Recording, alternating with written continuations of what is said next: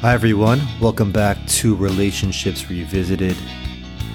This episode we are doing a parenting episode taken from this week's Torah portion, Parashat Shemot. We begin a new book of the Torah this week, and in it we start to get acquainted with Moshe. And Moshe was the quintessential Jew. He was the one that took us out of Egypt, received the Torah, taught it to the Jewish people.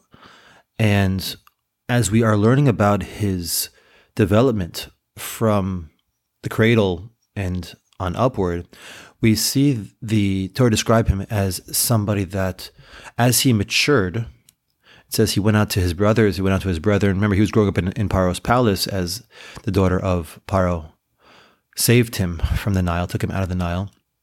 So he's growing up in Paro's palace, and he goes out to his brothers, and it says that he empathized with their burdens. He had this tremendous capacity for empathy, and as Rabbi Jonathan Sachs points out, all the early descriptions of events in Moshe's life, which are very carefully chosen by the Torah, all indicate compassionate leadership, whether it was how he defended a Jew against an Egyptian taskmaster, or how when he saw two Jews fighting and he stepped in, or then he escaped to Midian and he drew water for the daughters of Yitro. All of these are examples of somebody that feels into another person's world, what we call the capacity for empathy. And I think if we observe closely, we'll see that some children are born with a greater capacity to empathize than others. So what happens if a child is not born with that very important capacity to be able to feel into another person's world? Can you teach compassion? Can you guide a child to become more compassionate if that's a place where, for whatever reason, he struggles?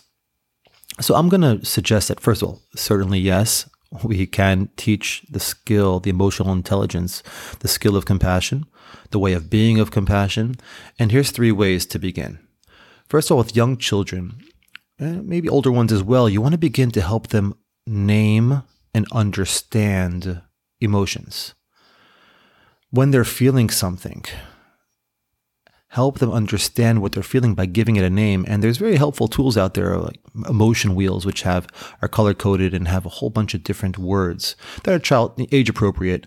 You know, sadness can also be feeling despondent, right? And that may be a big word for a child, but just to give you an idea that there are gradations within emotions: happiness, joy, ecstatic, right? These are all colors within an emotion, and helping a child get more particular, first generally, but then more particular with exactly what they're feeling, giving them a language with which to think about and understand their emotions and consequently the emotions of others. Because if we don't have a language for it within ourselves, then it is impossible to feel into another person's world. We need language. We need to be able to communicate first with ourselves before we can communicate and interact with others. So that's the first one: naming and understanding emotions. The more granular, the better. The more experiential, the better. Second is to provide firm limits. Limits, somewhat counterintuitively, I think, help teach empathy, because what limits do is that they condition a child away from his or her natural self-centeredness. Every human being comes into this world with thinking about himself or herself first, right? And if we're not conditioned out of that, then it will be very difficult for us to start to think about, how do my actions affect other people? How is another person feeling when I ignore him? How is she feeling when I got upset with her? So setting limits starts to condition the child into thinking that just because I feel a certain way, It doesn't give me license to do whatever I want. I have to think into another person's world, this is empathy, and consider, how is this, my way of being, affecting her? And that is the beginnings, right? That's really the root of empathy. And this is another reason why, without clear boundaries around oneself, limits around oneself, a person cannot really be truly empathic and compassionate. So the second suggestion is to provide limits for your child. And that doesn't mean harsh limits. That doesn't mean being authoritarian. It means that telling them that when you did X, how do you think she might have felt from that? Right? And that's why that's not okay. Even if you feel angry, we have to figure out other ways to manage that anger, and in a way that it doesn't cause pain. Right? Those type of conversations around limits and around how our actions affect others. Finally is reading stories or other media, right? But stories that the characters are going through things. A good story has a lot of emotion embedded in the narrative.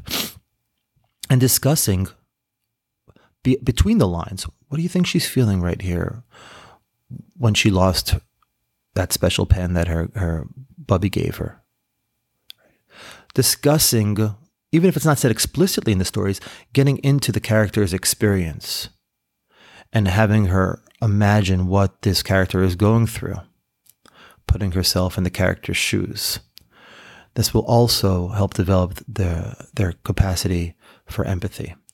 So the main thing is that, first of all, know that compassion can, yes, be taught. It really can.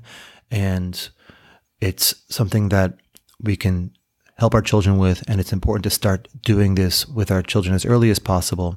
And it's going to require ongoing effort for some children, constant redirection and revisiting, the question of what do you think she's feeling right now? And not to get frustrated that I taught you this already, or you're supposed to know how he's feeling when you do that. With certain children, it really takes time, but it will sink in. It's a natural capacity that we just need to develop. So wishing you well and lots of success with that, and looking forward to being with you next time as we discuss things like this and other relational matters here in Relationships Revisited,